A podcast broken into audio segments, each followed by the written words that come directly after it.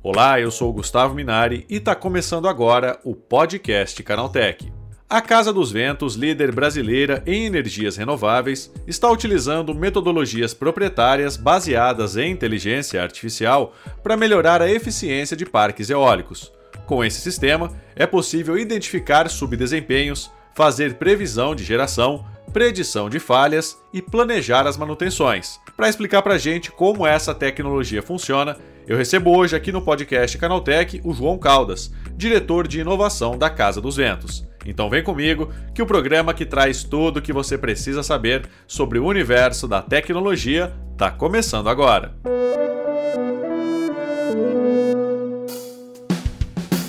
Olá, seja bem-vindo e bem-vinda ao podcast Canaltech, o programa que atualiza você sobre tudo que está rolando no incrível mundo da tecnologia. Não se esqueça de seguir a gente no seu aplicativo preferido para receber sempre os episódios novos em primeiríssima mão. E é claro, aproveita para deixar uma avaliação para a gente por lá. Diz aí o que você está achando do podcast Canaltech.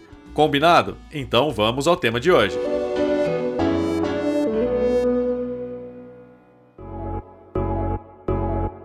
A energia eólica é uma das fontes de eletricidade mais limpas e sustentáveis que temos atualmente em nossa matriz energética.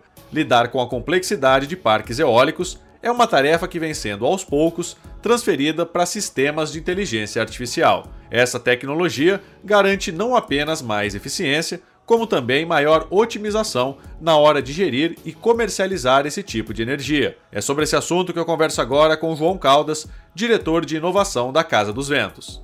João, explica para mim como é que funciona esse sistema de inteligência artificial. A gente é, já está há alguns anos, na verdade, estudando a, as melhores práticas da indústria de machine learning. A gente, o setor de energia ele é um setor normalmente late adopter, né? Mas a gente, como empresa, quase como uma startup no setor de eletricidade, né? A gente sempre teve a motivação pela inovação, por trazer algo novo, né? E daí a gente sempre foi muito proativo na busca de, de informações e, e, trazer as novidades que normalmente estão no campo de tecnologia, no, na área de, vamos dizer assim, na indústria mais tech, né? Também para a área de energia é, renováveis, e aí é, renováveis é um, um, setor muito interessante, porque tanto solar quanto eólica, ela gera um volume de dados muito relevante, né? Então, você imagina que um parque eólico de, que a gente constrói aqui tem 250 turbinas, né? Cada turbina com 600 variáveis, logando a cada segundo alguma variável. Então, tem muito dado, né? é, já até de uma certa forma estruturado, mas que a gente traz para nossa base de dados e gera valor em cima com esses modelos. E aí a gente teve uma estratégia lá atrás também, desde 2018, é de ir já ser nativo em nuvem, em cloud. Então, é, isso proporcionou para a gente é, muita facilidade, vamos dizer assim, né, em lidar com um grande volume de dados e também gerar valor de forma mais rápida, né? A gente ainda vê algumas empresas aí on-premise ou ainda na parte de computação local, né, tendo muita dificuldade de conseguir escalar as análises. Todos os modelos que a gente desenvolve, a gente já está nativamente em nuvem. Ah, em termos conceituais, é isso. A gente desenvolve modelos é, de data science, seja é, modelos de regressão, classificação, é, mas são modelos desenvolvidos já para operação em nuvem, né? E aí a gente monitora e gerencia esses modelos que servem no dia a dia aqui do as diferentes áreas de negócio da empresa. Agora, João, quais são as vantagens de ter uma inteligência artificial por trás disso? Com certeza. É, a gente.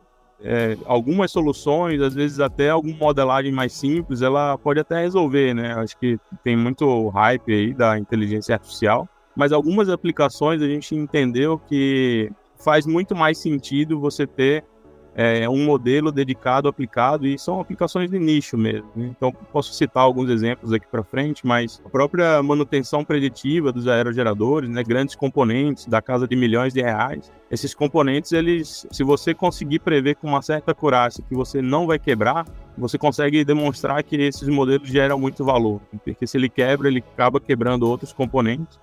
Então a gente tem algumas aplicações muito específicas que machine learning a gente consegue demonstrar o valor na prática da, da importância de se ter esses modelos é, e aí no nosso caso desenvolvidos dentro de casa. Tem algumas empresas que ofertam também o serviço e aí outras é, empresas consomem de terceiros mas a gente entendeu por estratégia da empresa que fazia sentido desenvolver com um time dentro de casa a habilidade e a expertise para poder endereçar esses problemas de forma mais ágil, mais eficiente e, e dedicada para as nossas especificidades. Né? Assim, são modelos customizados para os problemas que a gente encontra no, no dia a dia.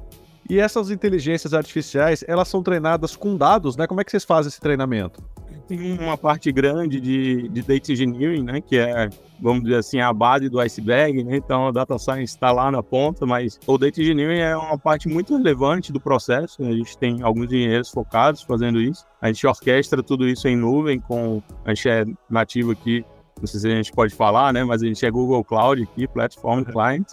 E a gente utiliza o Composer, a gente orquestra todos os nossos fluxos de dados, então isso vai para um data warehousing em nuvem e esses modelos são deployados é, no ambiente que a gente tem todo o controle de gerenciamento de consumo de processamento, de tipo de máquina para cada modelo, como que a gente loga e retreina esses modelos de machine learning. Agora, isso também tem impacto na comercialização de energia, João? Não, bacana. A gente, uma das aplicações que eu mencionei é a parte de manutenção preditiva, né? Mas uma outra finalidade muito interessante, é até mais recente, que a gente conseguiu construir ao longo do ano passado, é modelos que estão bem no hype, principalmente na Europa também, Estados Unidos, que é o algorithm trading, né?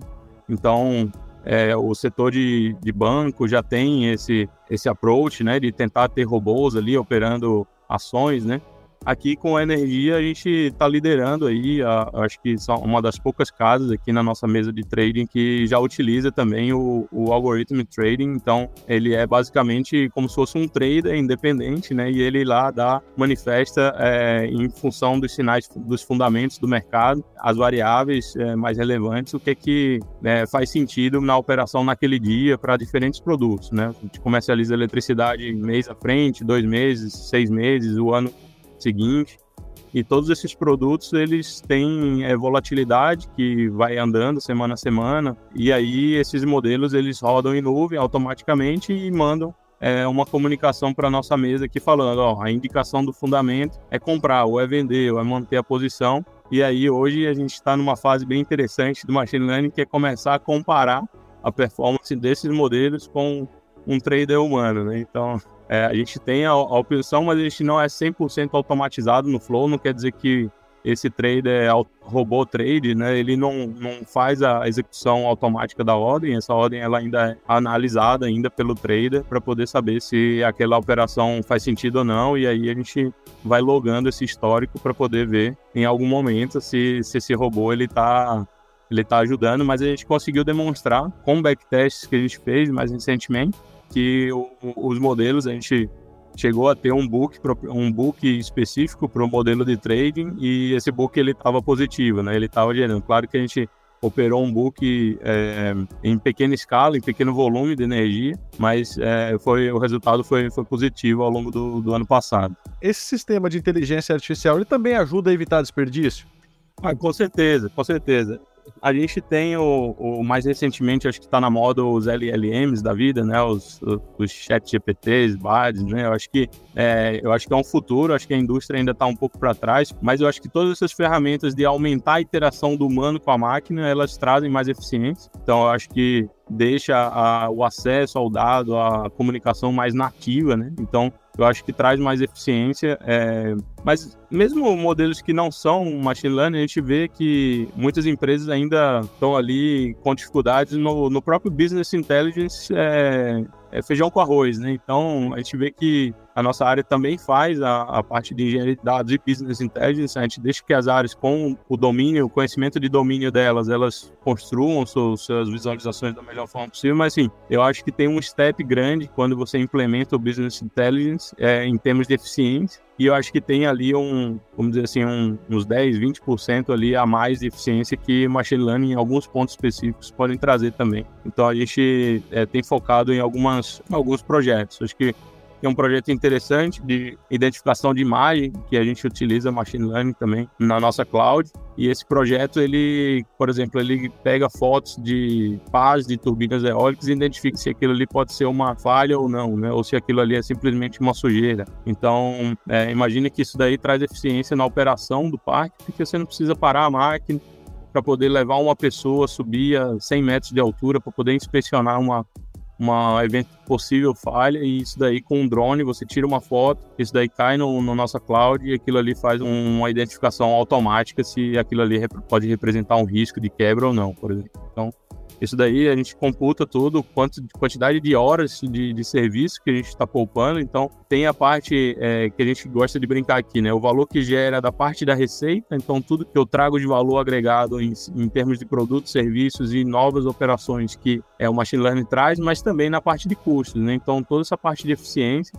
está é, tá ajudando a gente a reduzir o custo operacional da empresa. João, para a gente ir encaminhando para o final já, essa gestão mais inteligente pode aumentar a oferta de energia eólica no Brasil? É, principalmente no, na área eólica, né, que eu acho que a Casa dos Ventos é mais famosa, é, a gente tem indicadores acima do, do benchmark de mercado em termos de disponibilidade de, de energia. No mercado a gente tem esse conceito de o quanto é, do tempo que a máquina está operando, né, da energia que ela poderia ter gerado, o quanto que ela gerou. Então a gente tem ali indicadores na casa de 98, 99%, né, enquanto a média de mercado é bem abaixo disso. Então a gente só por disponibilidade operacional a gente já pode contabilizar aí 4 a 5 pontos percentuais a mais em energia, que se você olhar como um mercado em termos de potencial, né, imagine que o mercado está 5% abaixo em energia, ele poderia ter esses ganhos, né? Implementando em escala todas essas soluções é, de forma massiva, todo o mercado, você teria ali um ganho marginal é, de geração de, de, eletricidade, com certeza, né? Eu acho que o mesmo se aplica para plantas solares, o mesmo se aplica, a gente vê cada vez mais é, machine learning, a gente viu a notícia recente, é, na parte de solar também, né, onde os trackers eles acompanham a luminosidade, principalmente quando você tem uma luminosidade mais difusa, né, então você usa algoritmo de machine learning para poder utilizar a posição do painel solar em relação a, ao horizonte. Então, tudo isso daí são, são inovações que estão vindo para o mercado e estão fazendo com que a indústria renovável seja mais eficiente e mais competitiva, com certeza. É isso aí, João. Obrigado pela tua participação. Bom dia para você, hein? Não, por isso. Eu que agradeço a participação aqui. E, Gustavo, prazer aqui falar contigo. A gente se encontra numa próxima. Tá, esse foi o João Caldas falando sobre como a inteligência artificial pode ajudar a otimizar a gestão e a comercialização de energia eólica no Brasil. Agora se liga no que rolou de mais importante nesse universo da tecnologia no quadro Aconteceu Também.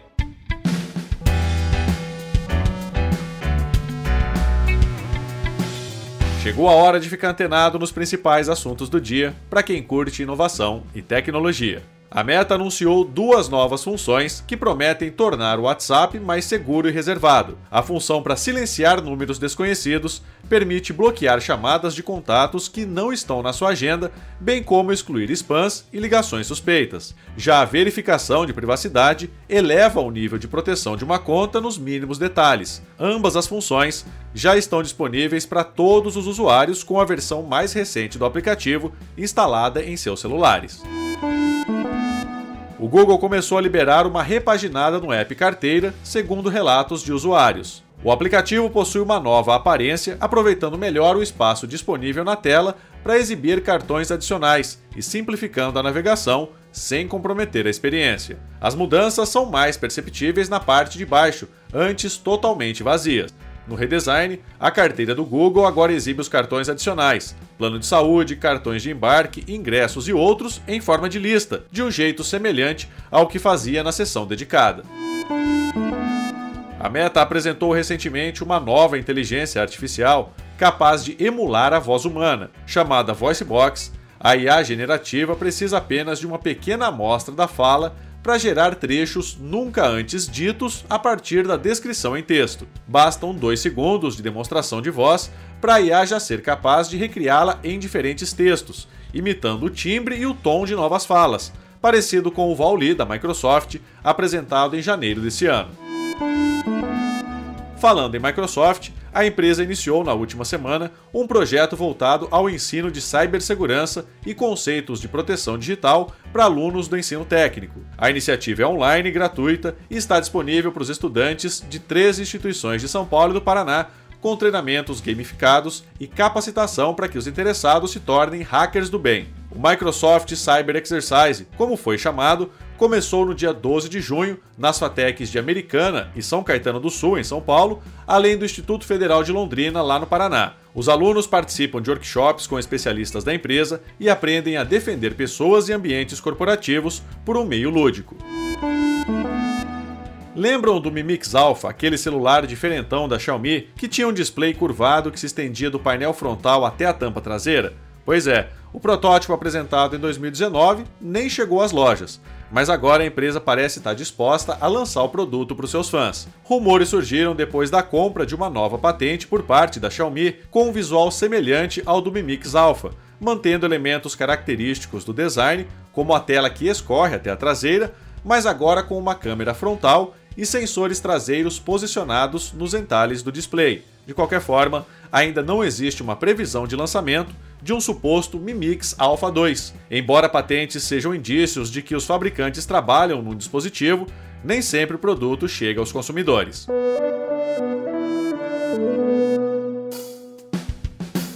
Tá aí, com essas notícias, o nosso podcast Canaltech de hoje vai chegando ao fim. Lembre-se de seguir a gente e deixar uma avaliação no seu aplicativo de podcast preferido. É sempre bom lembrar que os dias de publicação do programa são de terça a sábado, com um episódio novo às 7 da manhã, para acompanhar o seu café. Lembrando que aos domingos tem também o Vale Play, o podcast de entretenimento do Canal Tech. Esse episódio foi roteirizado e apresentado por mim, Gustavo Minari, e a edição foi da Natália Improta.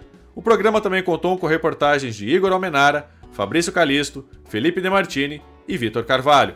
A revisão de áudio é da dupla Gabriel Rime e Samuel Oliveira, com trilha sonora de Guilherme Zomer. E a capa desse programa foi feita pelo Danilo Berti. Agora nosso podcast vai ficando por aqui. A gente volta amanhã com mais notícias do universo da tecnologia para você começar bem o seu dia.